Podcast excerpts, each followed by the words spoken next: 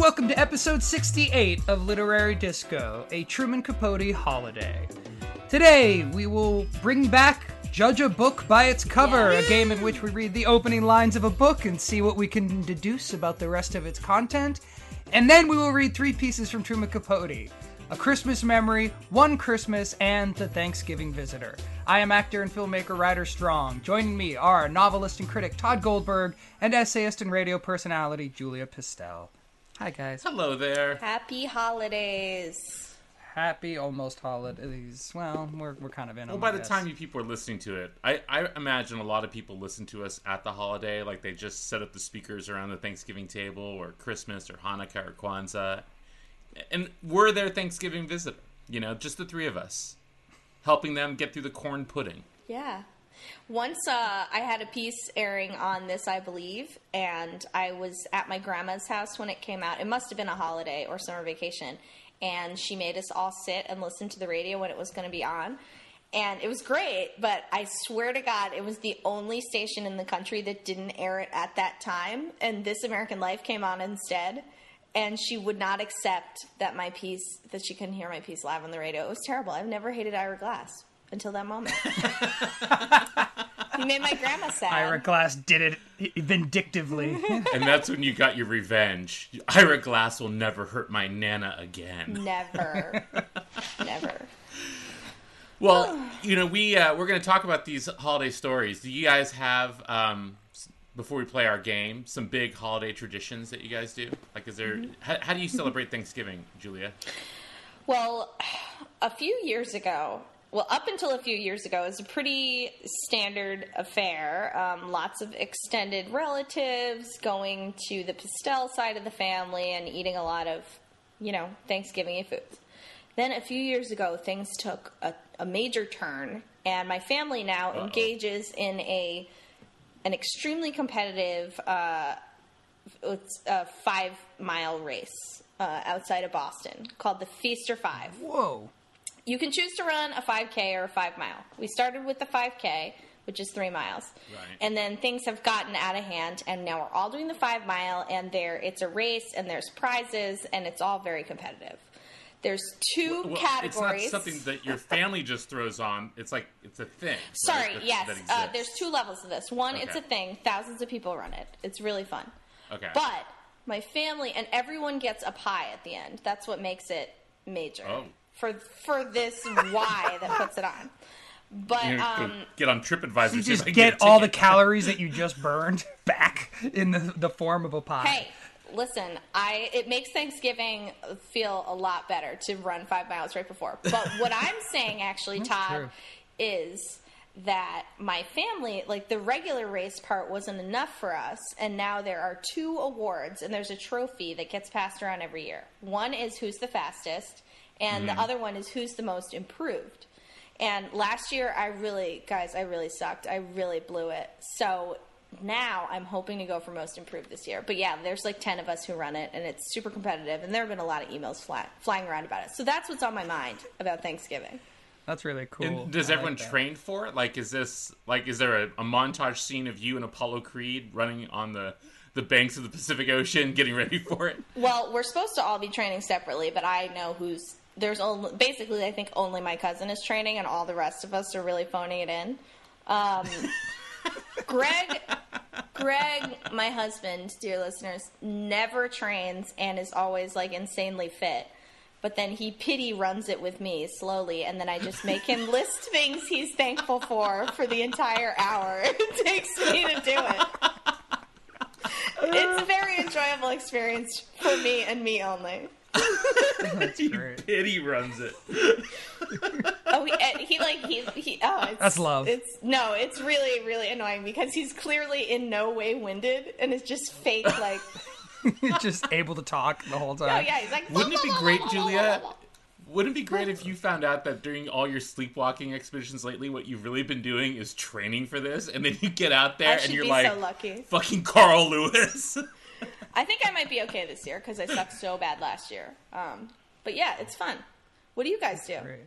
I don't really, you know, my family's pretty pretty boring. I think tradition wise. Um, the only thing that we do that's slightly unusual, and it's something that I have to fight for every year because it gets more and more exhausting. We have a gigantic Christmas tree. Like it's just a tradition. My my parents built the house that I grew up in, and there's this one. The dining room is just a really tall. It's a two-story tall room, octagon-shaped room. It's really beautiful with all windows. And my dad did all the stained glass. So it's just a beautiful side of the house, and you know, it's where we always eat and and you know, growing up, it was like the center of our home. And when when it comes time for Christmas, we get rid of the dining room table and just fill the entire area with sometimes up to like a 15 to 20 foot tree. Jesus Um, Christ. Yeah. And And, And then the we way- import ice skaters in from New York. well, and so the Today you Show can't find. Christmas trees that are this big. So what we used to have to do when we were growing up is we would end up um, going outside and chopping um, redwood branches off because redwood branches, you know, get really really long. But of course, they're really super scrawny and thin because they're branches they're not trees. So we'd collect about five redwood branches and tie them together with wire to make a faux redwood indoor christmas tree. Wow. but it's gigantic yeah. Uh, so that that's always been the tradition. My dad hates it because of course it involves chopping down multiple branches getting wire tying them together. We have to put put a whole platform in the room. So it's gotten less and less. And, and of course now you know costco sells christmas trees. So my parents are just much much happier getting a a normal Christmas tree at Costco. Um, so I'm the one in the family that's always like, no, we gotta have a big old tree. We gotta, you know, and I don't know why. It's like I'm the the the holiday guy in my family for whatever reason. I think you know uh, my birthday's in December, so I think I always cared more because it was like the month of celebrations for me. I, I don't know. remember vividly one time when the three of us were all in graduate school. There was a a uh, tradition of a bonfire, and Oh, God. that was the year Ryder decided to take over the bonfire. and it was, I don't know what happened to you. see it from space. I have this it, when I think about that. Look, if you're gonna do a bonfire, you do it right. Okay? Ryder's like, we're gonna find They a couldn't distressed start the fire. We're No going one to could set it start on the fire. fire. We're going to move it here. Yeah. Can I tell my version of this story? My version of this story was it started with Scrabble and wine, okay, Some which became many glasses of wine, and then we were supposed to go outside to where their bonfire was supposedly happening, and the people that were in charge of starting the bonfire were standing around a giant collection of wood, pathetically lighting matches, and not able to even start a fire. So I became the project manager for the fire, which kept getting bigger and bigger. And then guess what happened? A lot of people showed up, and that just meant more hands to help build it into a bigger bonfire. I like the way that your defense of your behavior that night, which I too remember very clearly, is that you took over someone else's bonfire. Yeah. We, I, in my recollection, we were just walking around for some reason, and I, all I, all I remember is like this image of you like lurching through the dark, like your shadowy figure, like finding whole trees Never gonna live this to throw on there. You're no, never gonna live and it it down. was huge. And and Ryder, you you got you got very like I need a belt. I need a work belt. and like you'd put on a safari jacket with all the fucking pockets, and you'd filled them with things. It doesn't make sense to me. Like, I, I, I watch a show like Survivor, and when somebody can't build a fire, it's like, really? Come on! You knew you were gonna go out in the wilderness. Figure this out. It's whatever. Oh, but I like I like the idea of you using these same skill sets for the the happiness of the seasons of building a giant fuck off tree in the middle of your house. nice. How about you, Todd? What do you do? Oh, so well, we just uh, we just had um, our first Thanksgiving. So typically we have a family Thanksgiving where all my siblings and all of our families all get together and we have a giant eating fest. And so we just did that. We usually do that um, the week before Thanksgiving, and it usually involves my brother, who inexplicably has become a barbecue pitmaster. And Oh, no. he's Oh, he yeah. like he's he's in the he's in like the union now. Like he gets the newsletter and like he he knows he knows all the lingo. And so he showed up at my sister's house yesterday with all the ribs for him to cook, but he also had his own personal um, apron and hat that he wears while cooking. What is it about barbecue? And this is the so thing. he's like, got, I feel like- like, when when somebody gets into barbecue, a it's like total their life. And I mean, I, I get it. I enjoy a good barbecue. but- He he went to Kansas City for a week recently just to go eat barbecue. Like he had barbecue every single day for a week. And he is like like he is deep into it. and he, there was four different barbecues, and he's like. This is this one. This is this one. This is this one. Tell me what you think. That one's the double glaze. This one's got the smoke. And I'm just like, this man, it's really good fucking pork. I mean, it's just some good pork. Yeah. So Barbecue is just an advanced advanced version of the bonfire guy Yeah. that possesses Ryder. Yeah. It's the same thing. It's the same basic It's the same story. yeah. Yeah. Um, so we, we always have the, the big pre Thanksgiving Thanksgiving with everybody, and then typically my wife and I have our own private Thanksgiving where we just you know eat the food that we want to eat. This year we're doing it with her family. Um, we're having a second full Thanksgiving with her entire family. Um, but you know, for Christmas, like you know, I'm a Jew, obviously, but Hanukkah is a really inconvenient holiday. It's eight fucking days. And you know I, I love the holidays but i don't want to do it for eight days. Um, so we we typically you know have our, our own just private little christmas that we do. Um, we, have, we always have a tree and wendy decorates the hell out of it. Um, i demand that the house be covered in lights. I'm big on having all the lights all over the house. Wow. um, but when I was a kid, um, Julia tells me recently that the, the fans they love the stories of my crazy mom. Mm-hmm. When I was a kid, my mom used to always invite over weird, fucked up strangers for mm-hmm. Thanksgiving, like dudes she'd been sleeping with from the newspaper. And like their fucked up kid who only wore velour, mm-hmm. they'd come for the holidays. So there's all these old pictures of us at Thanksgiving at the big long table with whatever new man she was sleeping with and their fucked up kid angrily glaring at us. So a lot of my memories of the holidays from being a child involve men with perms and their fucked up kids wearing velour V-neck sweaters. I think that's, and we're going to get to this with the story. Uh, Yes. Uh, I think that Thanksgiving is by far the best holiday to have a random stranger at. Uh, to me, Yes, Thanksgiving is always chaotic in some reason or another. I mean, probably because there's so much extended family descending for just a few hours. So, you know, I'm all in favor of that. The weird friend, the foreign exchange student, whatever, you know? It's good. a Foreign exchange dude. Everyone meet Manish. they gotta eat, man. They gotta eat. Tell him all about Squanto. He'll be fascinated to learn how we abuse that poor gentleman. Okay, so um, shall we do a book by its cover, everybody? Yeah, let's play a game. Yeah, so we're gonna do it a little differently this time. Usually, when we've done this before, we've um, just had one of us pick three books for the other two to guess what it's about. But this time, we decided we're each going to contribute a book to judging by its cover, which has nothing to do with the cover. Um, I'll go first. I'm gonna read the opening. I think I'm gonna get through three paragraphs of this because otherwise I don't think we'll get much into it. And uh, see what you guys have to say. One. A green and yellow parrot, which hung in a cage outside the door, kept repeating over and over, Allez-vous-en! Allez-vous-en! Sapristi! That's all right! He could speak a little Spanish, and also a language which nobody understood, unless it was the mockingbird that hung on the other side of the door, whistling his fluty notes out upon the breeze with maddening persistence. Mr. Pontellier, unable to read his newspaper with any degree of comfort, arose with an expression and an exclamation of disgust. He walked down the gallery and across the narrow bridges which connected the Lebrun cottages with one another. He had been seated before the door of the main house. The parrot and the mockingbird were the property of Madame Lebrun, and they had the right to make all the noise they wished. Mr. Pontellier had the privilege of quitting their society when they ceased to be entertaining. Okay. I think Hmm. I've read this book. I think I've read this book too. I think, okay, I- I don't think it's Flaubert's Parrot, but that's coming to mind for obvious reasons. Mm-hmm. Is it Love in the Time of Cholera? It is not. There's a parrot feel, early on in that one. I one. feel like there's a chance for me to solve this puzzle like Wheel of Fortune with just one letter, but I don't know what that letter is. Um, Mr. Pontellier. I I feel like I've read it like that. As soon as I heard that first line, I thought, "Oh, I know what this is," but now I don't have any idea. So uh, it it takes place in France. Yep. It Well, takes it's place in France, right in the early 1900s. Okay. The author is a white man. Wow, great narrowing down. Thanks. Uh, do you want me to It's give a you feedback comic- on any of these points? See here. No, not yet.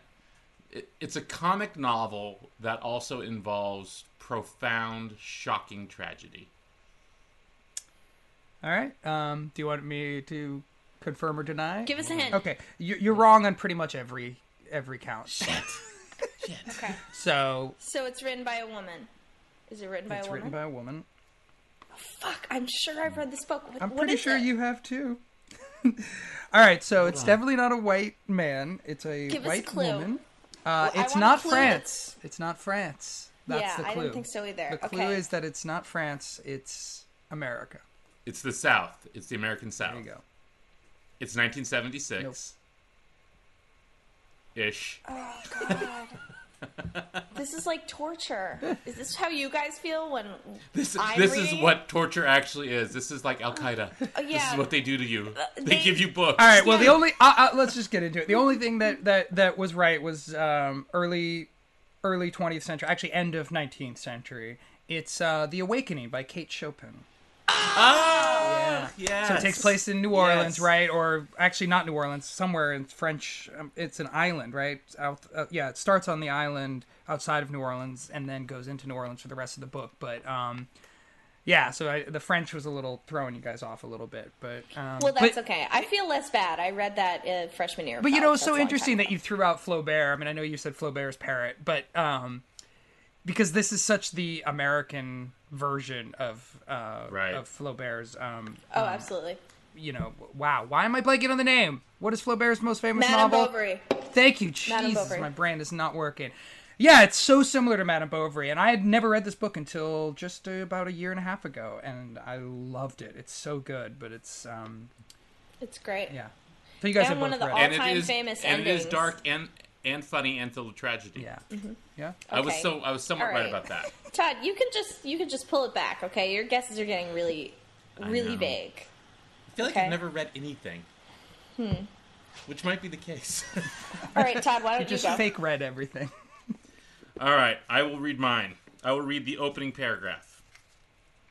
The event on which this fiction is founded has been supposed by Dr. Darwin and some of the physiological writers of Germany as not of impossible occurrence. I shall not be supposed as according the remotest degree of serious faith to such an imagination. Yet, in assuming it as the basis of a work of fancy, I have not considered myself as merely weaving a series of supernatural terrors. The event on which the interest of the story depends is exempt from the disadvantages of a mere tale of specters or enchantment.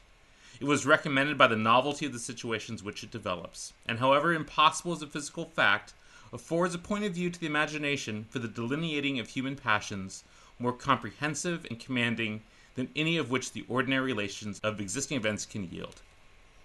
Wow, that is a wordy, wordy, wordy opening. Yes.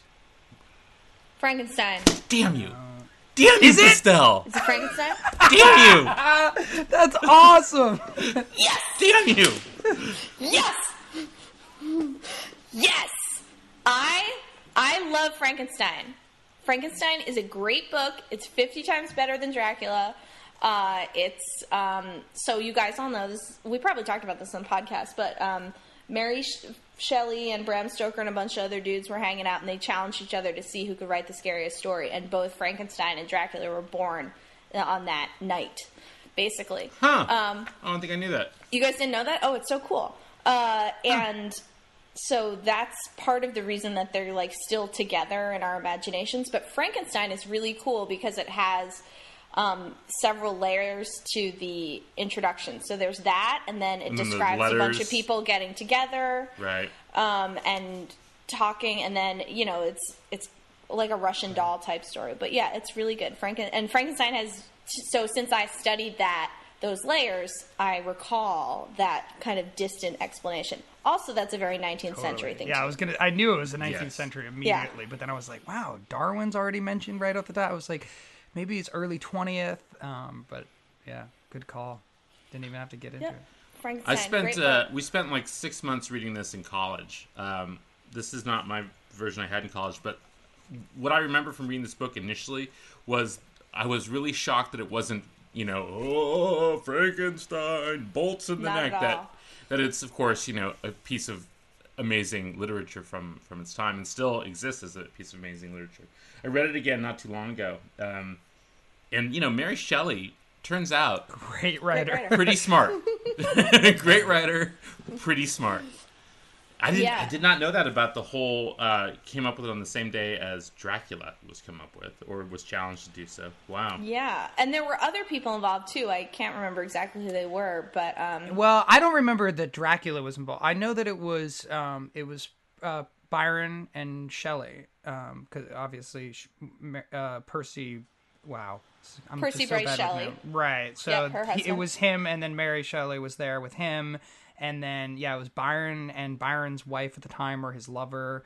Um, there's actually a new book that just came out about that night, actually, um, and about the sort of pa- different paths that everybody took after that night. Um, but yeah, it's sort of this infamous. They said they were just going to try and tell the scariest story they could, or come up with the scariest story they could, and she came up with Frankenstein, which took her only like a year to write after that night, and became the great modern work of Gothic literature. And the, the cover of the book that I have actually has the um, the sort of cliched Frankenstein picture on the cover of Boris Karloff with the bolts in his neck and in his head, which is what I remember from the cover of the book that I read initially. I think it was actually Frankenstein, you know, in the Arctic, you know, standing staring out at the at the ice, um, you know, which is the, the part of the story that I think the modern thinker of Frankenstein has no knowledge of. That you know the the giant exploration that goes on.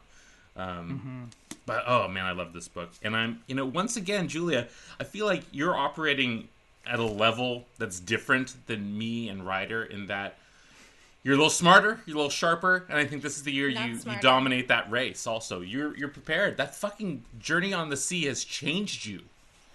here's the thing, guys. Here's the thing. I'm just more into old classics. Ah. You know, you read everything new that comes out. I am like, oh, when do I get to reread David Copperfield? you know, that's my life. Um, and yeah, I mean, you both happen to just pick books from the same class. You know, my my probably intro to the novel class in college. So, Victorian novel, right? okay, mine's a little different.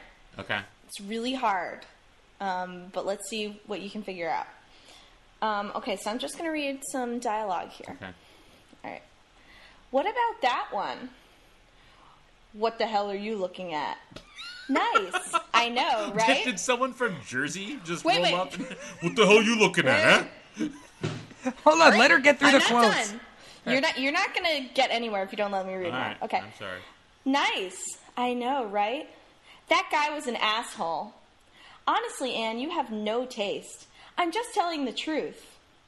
So passionate, so mysterious. If you like alcoholic dick bags. And you are so inappropriate. No wonder nobody buys your books. Oh my god! All right, hmm. weird. This is, I mean, this is basically impossible, but I think you can figure out some information. Okay, so I think it's a YA novel. well, that's what I thought. But asshole and dick bags, they they wouldn't have language like that in a YA. no, right? So it can't be a YA. YA. That because, but it feels like a YA. I feel like it's more like a gossipy, writerly novel, like like a. um I haven't read it, but like I just want my pants back. Um, like sort of like a contemporary or really really recent um, group of like hipsters in New York kind of novel. Um, that's okay, What was the. What was the woman's name? Anne. Is that what you said? Anne. hmm And I'll read you one more sentence here. Anne, why are you writing books about how alcoholic losers ruin people's lives? Prozac Nation. it's so- I, I, uh, There's There's it's New York. It's uh it's Candace Bushnell. It's Sex in the City, the third book. that's not a bad call actually. But that's not Anne is a name of That's so funny. Anne is not a, a Candace Bushnell character's name though. Let me give you a hint. Nanny it's Diaries. not a novel. Nanny Diaries. It's not a novel. Oh, it's not a novel. okay, it's a memoir. It's a memoir about someone's shoplifting years, or Anne. yeah, it's gonna be Oh, Let oh, it's uh Diary of a Face. no. Uh, Good guess. No, it's Let me give you one more completely confounding clue. it's not Ann Packer. it fits in with our 19th century theme of the day. what? Mm-hmm. With dick bags? Jesus Christ. How is that 19th century? People have been calling people dick bags for years. Oh yeah, it goes way back. I, I believe it was Kate Chopin who first. Thou art a dick bag, Tybalt. All right, I'm just gonna tell any any final guesses. no, I have no clue. Okay, this is um, it's a really really funny um, graphic novel called Hark a Vagrant by Kate Beaton. Have you guys heard of this? No. Okay, it's basically a comic strip, but they all link together. Um, this is from. You guys w- would love this. I should send you each a copy. Um, they're comic strips about classic literature, and this one is called "Get Me Off This Freaking Moor." Dude watching with the Brontes, and it's it's all about how Emily and Charlotte Bronte love uh, brooding assholes, and Anne Bronte thought they were idiots. So it's really funny, and that's the first, you know, first series of comics. So it's So really it's like a contemporary retelling of yeah, exactly, exactly. So historical um, events of okay. it's history and literature. Um, it's just whatever. Weird. Yeah, it's really weird. It's really funny, and there was no way you were ever going to No. guess it. We were never going to guess that. no. That's how I stay on top. It's actually a couple lines from my favorite Funky Winkerbean strip. um, excuse me. No, this is a I'm just book. gonna quote some Calvin and Hobbes. You could Let you have. guys figure You it could have. That would be fair. I could have, I guess. I don't know though. Graphic novels on judging a book by its cover. eh, Yeah, that's a little shaky. That, I feel like, yeah, I feel like that's a little shisty on Julia's part. Listen, guys. I said I'm a around the competitor. said holidays. shisty. I'm a competitor. I'm not here to make you it's look a little- good. Around the holidays, I expect more out of you, Julia, You should not. than than throwing us with a graphic novel. Well, it was also the closest thing to my computer, so It's just sad, is what it is. It's sad. whatever. Speaking of sad, we should uh, we should read Truman, some Truman Capote about his wonderful childhood. Yeah. Yeah, let's um let's take a break and then we will be right back. Capote. Capote.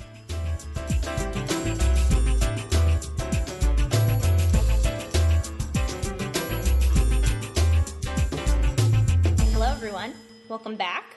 Uh, welcome back to Literary Disco. Hope you guys had a great Thanksgiving dinner in between part one and part two of this episode. If anyone actually did that, we would love to know. I feel like a lot of people have told us that they listen while they're cooking. Podcasts are good for Yeah. cooking. ooh, ooh. It's a, a nice background. And I So have, to. I have to say, Julia, just now I thought you said "Welcome back, Larry Disco," and I was like, "Who's Larry Disco?" That's our mascot, Larry Disco. First Larry of all, the Larry Disco. Disco has a perm and, and a tracksuit. Larry Disco was at one of your Thanksgivings, Todd, when you were a Oh, kid, God, he might and have he's been. still there. hey guys, it's Larry Disco. pontificating about World War II. I tell you what, we saved those Frenchies' asses in WW2. That, that was an actual guy at one of our Thanksgivings. Oh, man. To my brother's wife, who uh, is French. All right. Oh god. So, um, here's what we're doing today, everybody. Tell you Um, about that Palace of Versailles. Not a lot of toilets in it. Actual comment at a Thanksgiving by a guy who came. Are you serious? Yep. Versailles? Versailles. Wow. Wow. Ripped Larry from Disco. ripped from the headlines. Okay, so um, I'm just saying things. I'm just saying random phrases now. That's how I do the podcast. Okay, so here's what we're doing today. Um, in celebration of the holiday season, uh, Todd suggested. Uh, that we read Truman Capote's. Well, first he suggested we read A Thanksgiving Visitor uh, because it is obviously about Thanksgiving, and then we realized that it's part of three, um, possibly I mean, they are linked, but you don't have to read one or the other. But there's three stories that all cover the same period in Truman Capote's life. Um, they're called A Christmas Memory, One Christmas, and The Thanksgiving Visitor. So the first one that was published um, was A Christmas Memory, and that came out in the book Breakfast at Tiffany's. Uh, which has the Breakfast of Tiffany's novella that we all know, um, and that Ryder hasn't read. But Todd, have you read Breakfast at Tiffany's? I haven't, but I tell you what I do like is that song by Deep Blue Something. And I mm-hmm. said, mm-hmm. what about? Said, what about Breakfast at- breakfast at Breakfast at Tiffany's? And she said, Yeah, true, guys. the film? I love you. I love that song. Yeah. What okay. about breakfast at Tiffany's? She um, said, I Do you remember there was like that week in 1997 or in 1998 That was the biggest it was thing. like everywhere and you could never escape Yes. that song? Oh, Yeah. wow. And right now, The those guys thing are somewhere. got. What, I was uh, 14 at that time. I I'd love that Green. song. I, I know every word of the song. It's almost in like real the life. same song as Two Princes. Remember that song by Yeah. Sweetheart? That one. It's also a little bit like Closing Time by Semisonic. Yeah. Like they Okay, all guys, came out uh, about the let's- same time. Let's get back on track here. You don't I have haven't to even go finished the home, but intro. don't have breakfast at Tiffany's. She said, I think I. All right. Um, so that came out uh, with Breakfast at Tiffany's, which, if you were to buy the book in the store right now, um, has three short stories at the end of it, and this is one of them.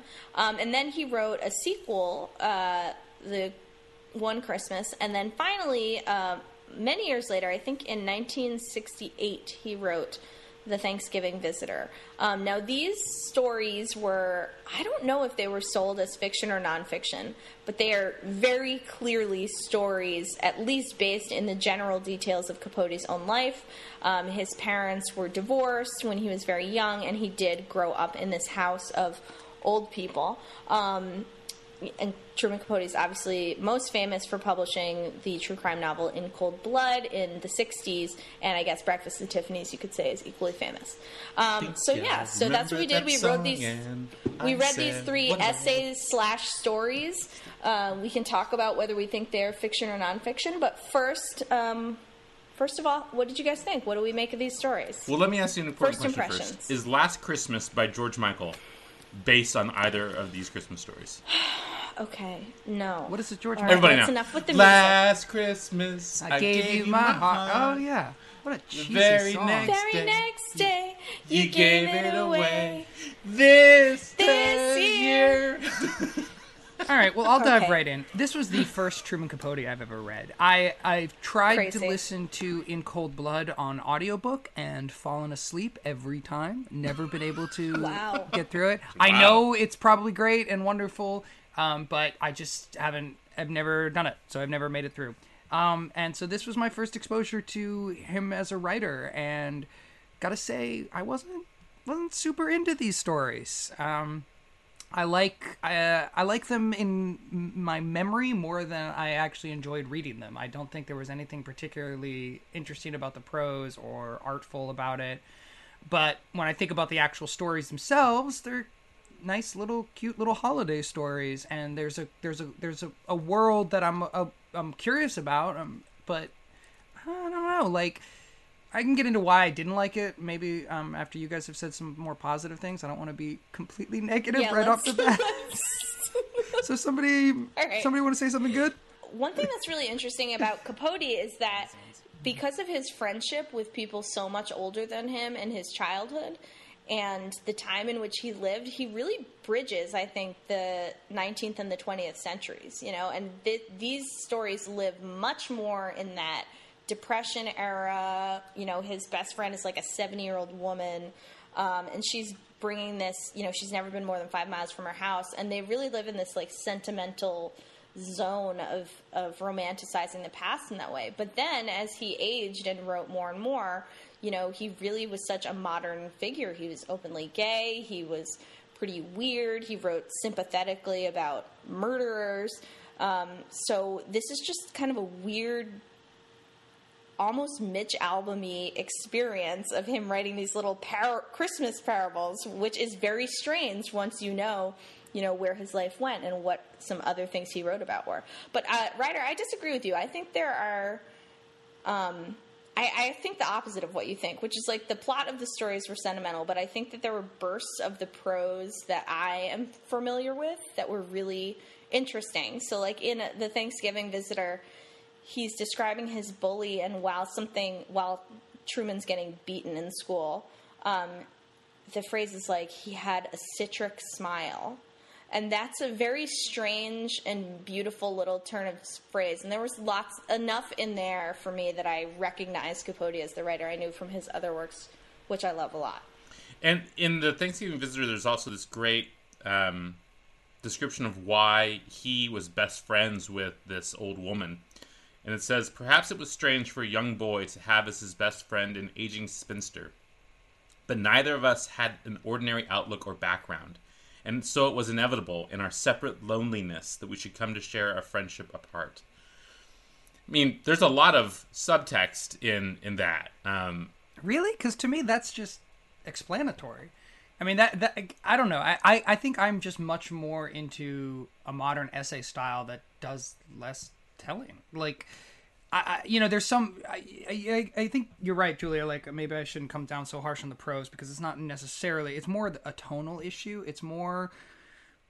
I felt like this was a sophisticated person writing to a sophisticated audience about rural, povered, impoverished, unsophisticated life. And that disjunction between the tone of the voice and what he's writing about, to me, it, it veers either into complete sentimentality or condescension. And like, I, you know, both of those things were sort of happening in all three of these stories to me. I didn't feel like there were moments where the story I, I, if i thought about what was being told to me i'd be like yeah that's kind of messed up or there's a lot more going on there but like I I don't know, like just just when you look at the Thanksgiving visitor and it opens with the the bully, you know, explaining this the bully. It's like we get the whole the bully's family history and like there's all this explanation about who they are and even just the fact that he calls the woman he lives with a spinster. Like it just feels like there's a there's and it's interesting that that that you guys that there's some debate about whether these are fiction or nonfiction because it feels very um uh, planned. It feels very organized. It feels like it's you know it's written for a city. It's written by a city dweller for city dwelling readership, and it's sort of giving them this this version of his childhood. And I don't know. I mean, just based on what like when I think about some of the st- other stuff we've read that that's nonfiction that about uh, you know sort of being poor in the country or something, which we've talked about. We've actually read a lot. Um, there's there's an immediacy to it, and there's there's a sense of like well, that's just the way life was and there's a simplicity to it and that simplicity to the, the tone of, of the writing lends itself very well to capturing you know the experience of this didn't capture the experience for me. This told me what it was like. And the dialogue is so bad. Like i don't believe a single word of dialogue that comes out of anybody's mouth. It's like it feels like an adult version you know putting in quotes of the things that were said to each other. It just never feels real. It never rings true to me. You don't you don't believe the dialogue of the father drunken sending his son off asking him to tell him that he loves mm. him I mean, I believe that that happened. I mean, I believe I, I don't know. It just didn't ring. Tr- it didn't ring as true to me as, like I, I. If I think about it now, like the memory of that story, I'm like, yeah, I can kind of. But when I was reading it, I kept being like, uh, okay, well, you told me your dad was drunk. Like, you told me what the situation was. You told me, you know, like he just tells you everything that's happening in his life. It's very telly. It's just not. I don't know.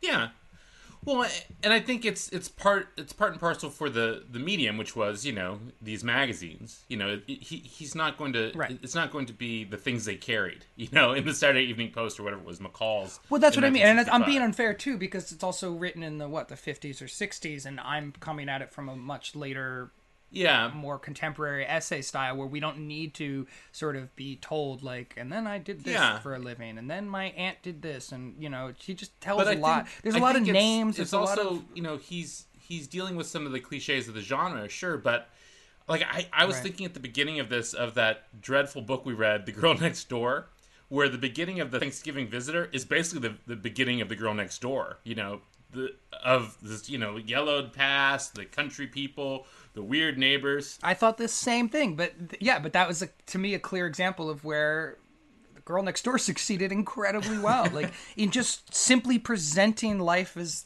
as it was, and you you got to fill in the blanks as opposed to like detail that information about you know which family member lived here or what visitor did this and what we did on this holiday or how we it's like uh, I don't I don't yeah know. but the thing is this is the style of the time so right. much the style of the time and right. what these stories feel like to me and I think this is what they are is you know by the time Capote had written these he was so far beyond this reality in his life and these stories feel like someone who has taken their incredibly shitty childhood circumstances and told these stories many, many times and romanticized them to a point where they're just a part of their eccentric background rather right. than something that's still fully emotionally affecting right. them in the moment. You know, like he's Right. it's really in, it's really and now I'm I'm reading his biography while we're talking and you know, these do exactly reflect the circumstances in which he grew up, but they don't reflect the existential pain that this child must have been experiencing. They feel like a story. They feel like they almost feel like one generation removed of like, oh, when your dad was a boy, but he's really speaking of himself. And Capote is amazing in that way, in that he came from these these circumstances to being one of New York's, you know, biggest socialites of all time. Um, and how did he do that? He must have done that in part by compartmentalizing this, you know, series of experiences when he was really young into cool stories, you know, meaningful stories. But it does to me feel like he really loves this woman. I mean, all three of the stories center around his relationship with this older relative um, named Sook, who he refers to as my friend the whole time. And those parts did feel to me incredibly sincere. I don't know. Do you guys buy that? What, one other thing that just to piggyback on what you were saying a moment ago is to put this contextually. You know, his friend Harper Lee wrote To Kill a Mockingbird five or six years before these stories came out. Mm-hmm. So it, we're talking about the same basic time and place, and Harper Lee is writing. You know, is taking it to that next level in in her novel. Well, and So I I- think you guys, just to add a little trivia point in here, you guys probably know this, maybe you don't. There's a character in To Kill a Mockingbird, Dill, the like weird friend, Yeah, still. who is based Truman on Capote. Capo- Truman Capote. So that has always Yeah. helped me lock into my mind, you know, this period of his life. you know, you were talking about the compartmentalization that goes on and the kinds of stuff that he was writing comparatively, and you know, he's the the characters that exist in in these three stories in the small town could just as easily been cut and pasted into To Kill a Mockingbird and been the next door neighbor instead of the Radleys. Um, so I think there's, I, I he can't not know that it's some of this stuff is coming off as sweet and sentimental, which is why I think when each of the three stories takes an inevitable turn towards something dark. Like when i when i i had read the thanksgiving story years ago i don't even remember when but when we were thinking about doing this episode i suggested it not even really remembering what it was about. Um, but when when we get to the the story so bas- the, the basic plot of the thanksgiving story is that truman capote's being bullied by this guy whose name is odd henderson. Um, not to set him up for a life of being a complete and total screw up forever. Name your child Odd, um, but he's been bullied by him, and to the point that he is sick of going to school and worried about going to school, and it's horrible, and it's been a bad experience for him. And so Sook tells him to invite Odd over for Thanksgiving. He won't, but but Sook goes and invites him anyway, and Odd comes over for Thanksgiving, and everything is going well until Odd steals um, a uh, a little trinket, and Sook lies for him when um, Truman Capote announces that Odd has stolen something. Sook says no, it's still right there, and then Odd says no, I actually took it, and storms out. Um, that's the, the basic plot of the story. Um, but it, it ends up being a story of how the person that's supposed to be good, in this case, the Truman Capote character, ends up looking for vengeance against his bully, which you know seems perfectly reasonable to me. um, but it's the the book takes this sharp, the story takes a sharp turn, and by the end we find out that you know no one has survived this experience, you know, fully formed. Um, and so it's it's not a happy story, and it's no one gets the vengeance that they want from it, but everyone is irreparably changed. Um, and I, it's it's a sort of a pat ending for things, but it also doesn't end up with violence. You know, it just ends up being sort of a small character moment, and I appreciate that. I think that's oftentimes how weird things happen: is someone just gets up and leaves, and people you know talk about it in hushed terms afterwards. Well, you know, I'm I've always been fascinated by somebody like Capote because it's it seems like when I first hear about Truman Capote, when anybody first hears about Truman Capote, you hear about him as a figure first and foremost, and mm-hmm. you know this this socialite guy who you know very strange person, and you know there's been multiple movies made about him, and the stories are always told about how he would entertain people or I don't know I don't even know that much about him but I know that he is this larger than life figure.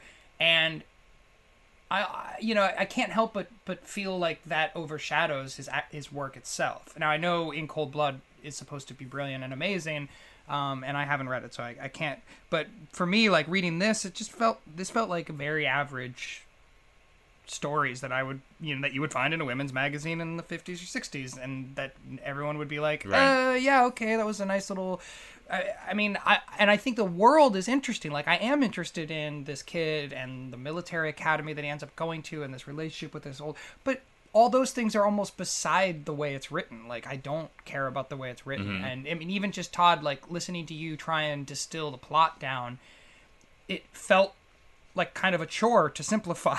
And if and, you know when I, and I mean that I mean because I feel there, there's something um the, the the language and the way he's writing it almost is it's distancing. It's not making it more mm-hmm. immediate and more concrete. He's he's reflecting back and you know i mean all those things that julia said sort of positively i i, I agree. You can look at them positively. But for me those are all big minuses. Like i just can't get around the sense of like yeah, like this is somebody who thinks, you know, that their life right now is really interesting, fascinating, looking back on a time that probably was really interesting and, and weird and but just not I don't know, the way he's telling it doesn't it doesn't really invite me in enough. It just feels it, it feels obscured more than anything. It feels like he's trying to make Right. it more vague so it has more meaning as opposed to Well, you know, there's something about the vagueness that I found interesting. Like, and you had mentioned it a moment ago, the word spinster, and the way that Capote describes the spinster women in the um, in the prose makes it sound vaguely like code words that we would associate with lesbians. Um, you know, he, he describes them as being severe or manly, um, and and so part of me is like, oh God, is, is he trying to tell us that not only were they unmarried, but they were gay? And then, of course, Capote was gay. Um, and is it, are these the code words that they were using in the 1960s so that people wouldn't react, you know, or this is what they thought anyway? And I find, or I found while reading it, that I was looking for that sort of emotional honesty that we so associate with nonfiction now, which is that you call something what it is. Right. You know, if if someone is a lesbian, great. That's wonderful that they're a lesbian. That, that can happily be lesbians their entire lives. But they ha- they couldn't talk about that in 1965, or it's or particularly not 1935 when the the, the pieces are taking place. Um, and so I wonder if that's sort of that missing link here as well, is that he's glossing over his own strangeness, which ended up being, of course, uh, you know, everything about him, but including, of course, his Right. sexuality, and then the oddness of Sook and her awkwardness and her strangeness, which by the way he describes her and, and the things that he attributes to her, maybe it's the same Right. thing. I, I don't know. I mean, I mean that's that I think lingers beneath the story, and because of what we know about Capote, it ends up making me think, oh, I wonder if he's speaking in Right. in, in code Right. for this. Well, and maybe he just didn't know either. I mean, this could certainly be the case that no one ever knew the answer, and that he's, Right. you know, he's saying he is saying what he knows, and he never. I mean, we're talking like a five-year-old here, so um, he might not have ever Right. known if they were gay or not. And if his own sexuality is a part of the story, we're just so used to this word now. Um, his bully calls him a sissy, and he says in the narrative, you know, Right. he has a point. So, um, Right. so that's there. That's completely there. Um, I think, I think it was really interesting, and I don't know if you guys feel the same, to read all three of these in a row because they were intentionally obscuring detail for the sake of the story, and then those details would be related in a different story. Um, like, for example, I don't think Sook is named in the first one at all. No. Um, it's told very closely, and it's only about her, so he just refers to her as my friend. And then, of course, like 15 years later, it's like, oh yeah, I lived with all these relatives, and one was named Sook, and we were buddies. Um, so it was really interesting to see him speak about the same period of his life in three really, really different ways. I thought. Did you guys find that to be compelling or redundant or what? I found it messy.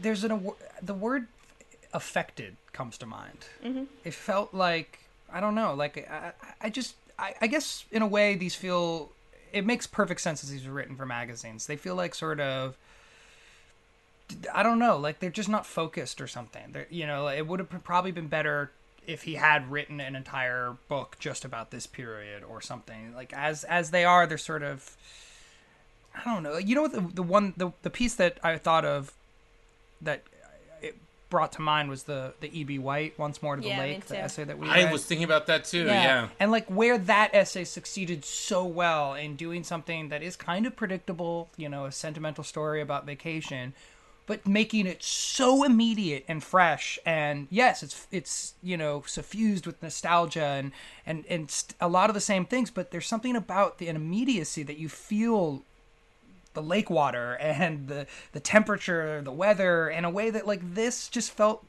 distanced. It felt put on. His voice felt put on. It's like just call her her name, Sook. Like why do you have to my friend and and she called me buddy and like all these sort of like little weird tricks and ticks that don't get explained and that don't add up to something really well. I, I don't know. I, I'm, I'm not I'm not super impressed. I need to I need to investigate Capote more and, and, and investigate, you know, what his his good writing, I guess, because I feel like it's unfair of me to judge it based on Well, that. yeah, I think Because I, I don't think this is very good. No, I, I agree with you, and I, I thought the same thing when I was reading it. And I think you know, at the time, this sort of writing was so commonplace, and right. when he wrote in Cold Blood, that was not a common genre to take No. this one crime and to blow it up with all of these kinds of details um, feels much more alive and original because it was you know what i mean and you Yeah. can see how you know infusing a narrative and these relationships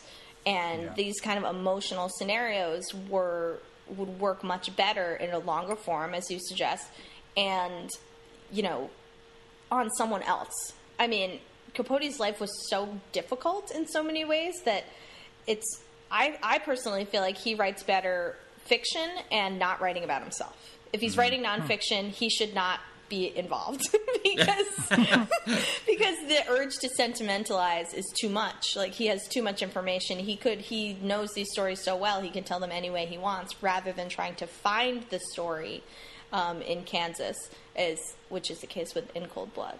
Yeah, i- in, the, in these pieces he can be cute, you know, and and Right.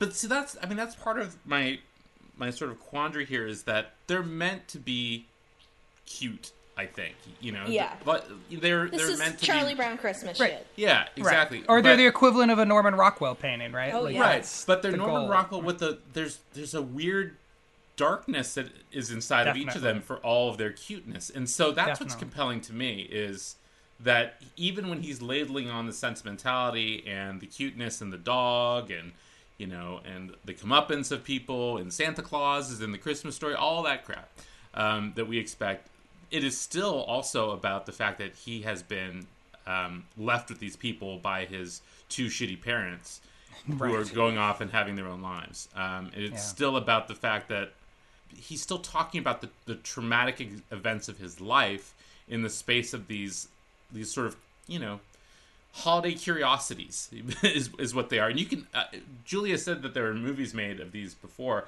i i imagine that the movies are entirely the the lightness and the sweetness and don't contain any of the the darkness but also that's just you know us putting into the stories what we know about Capote, at least for me. But I think your point, Julie, about him writing nonfiction compared to fiction or nonfiction about other people, is that's the difference between him and Joan Didion.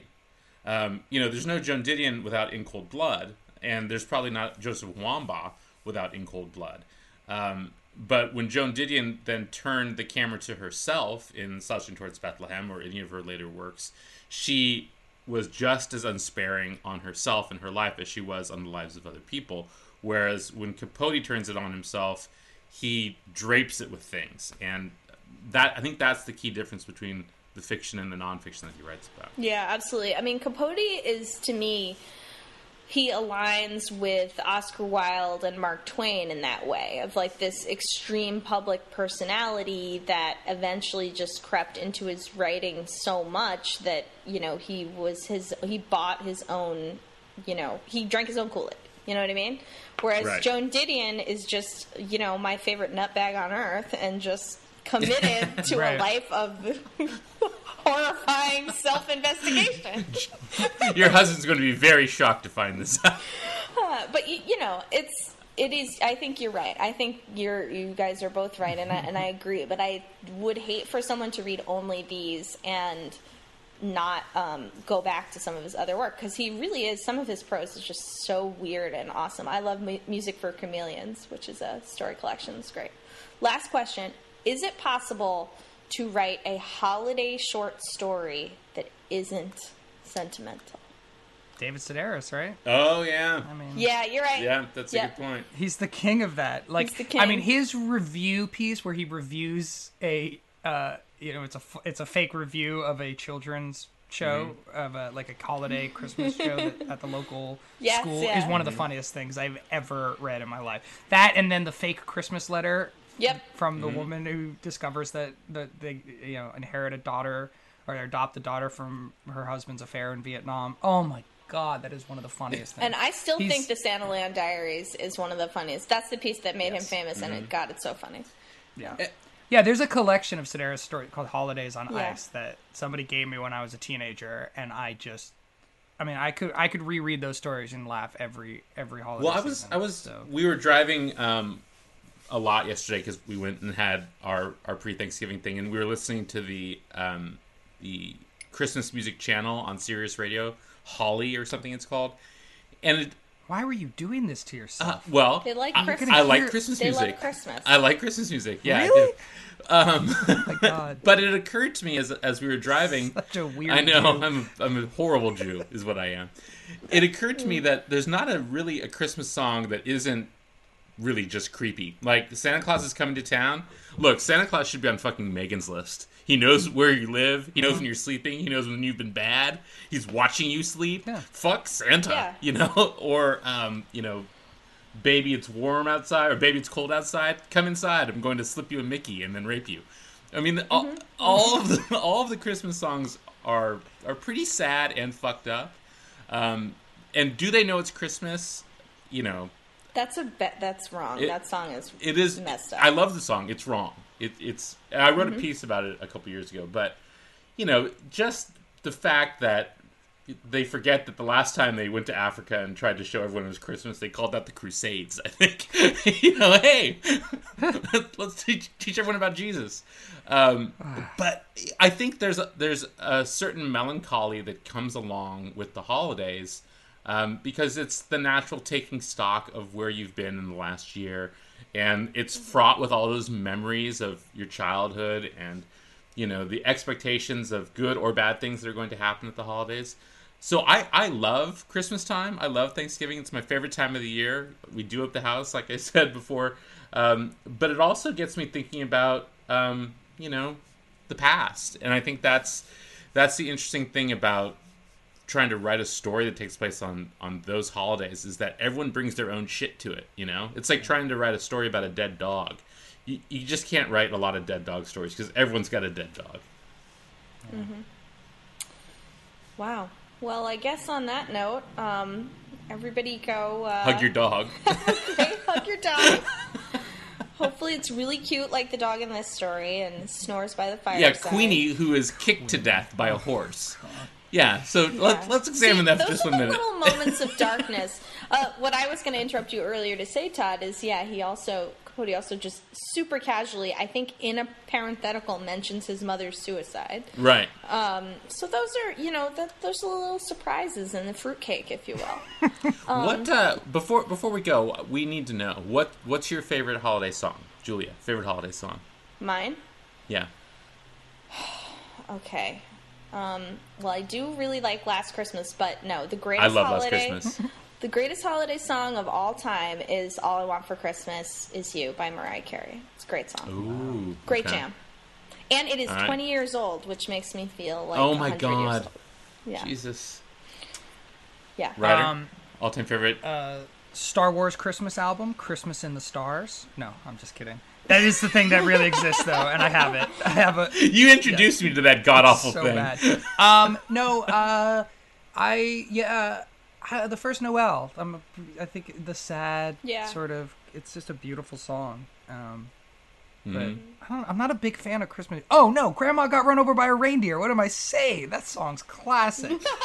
That's a great one. And that came out like right when I was a kid too. So we used to listen to that and like, you know, that's that's a clever new take. New it was in the 80s, but you know, relatively new take on on Christmas songs. Uh, Last Christmas is my number one most likely, but my um, my classic uh, traditional would be Little Drummer Boy, Ah, which I know is weird because I'm a Jew. That's a good Song. But. I love Act- I love Little Drummer Boy. So here's another like set of Christmas memories for me. Um, I I like going to church on Christmas Eve because I love all the music and it's like everyone knows the music and it's just like a whole new church experience. Um, and I love "Hark the Herald Angels Sing" sung in church by happy people who are about to go home and like put presents under the tree. I can't. That is very I can't nice. stand that song because I was cast in a play when I was seven, and we we had to do all the you know we were doing a bunch of different songs, it was like medleys and singing and acting and scenes. I don't even know what the hell was going on. It was like some kind of holiday special. But at one point they were like. All right, who knows "Hark the Herald Angels Sing"? And everybody raised their hand except me and my brother, the ones who were being, you know, raised atheists. And they're like, "Oh, well, you guys will figure it out." And so we had to perform "Hark the Herald Angels Sing" in front of I don't know hundreds of people for two weeks, never knowing the lyrics. So all I could, all I, all I think about when I hear that song is having to lip sync along in a big chorus, you know, in front of people. Like, how do you lip sync at the age of seven? All I, I knew the chorus. I knew "Hark the herald angels sing, glory to the newborn king." That's the only part I knew. The rest was "Ha ha ha ha," and you just like move, and I just have to watch the other kids next to me. So I get nervous whenever I hear that song. I hate it so much. Wow, wow. I've Well, always uh, thought that uh, Harold was the name of the angel. I mean, I know that that's not true now, but as a kid, I always thought, what, "Hark, there's an angel named Harold coming. What the fuck is that about?" Yeah, here he comes. Here comes Harold. Eh, We- God says hi.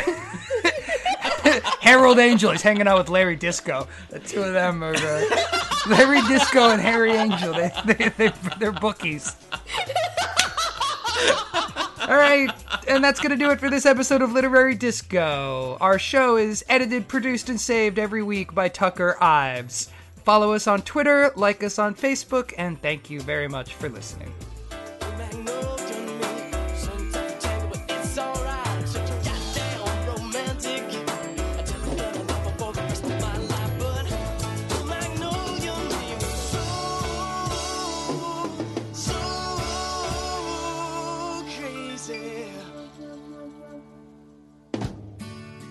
Tod, have you read Breakfast at Tiffany's? I haven't, but I tell you what I do like is that song by Deep Blue Something. And I said, "What about, "What about breakfast, breakfast at at Tiffany's?" Tiffany's? And she said, Remember the film? "I love you." I love that song. And I said, what about Breakfast at Tiffany's. and she said, film. Do you remember there was like that week where it was like everywhere and you could never escape that song? "Yes." The one Oh. thing we got. Wow.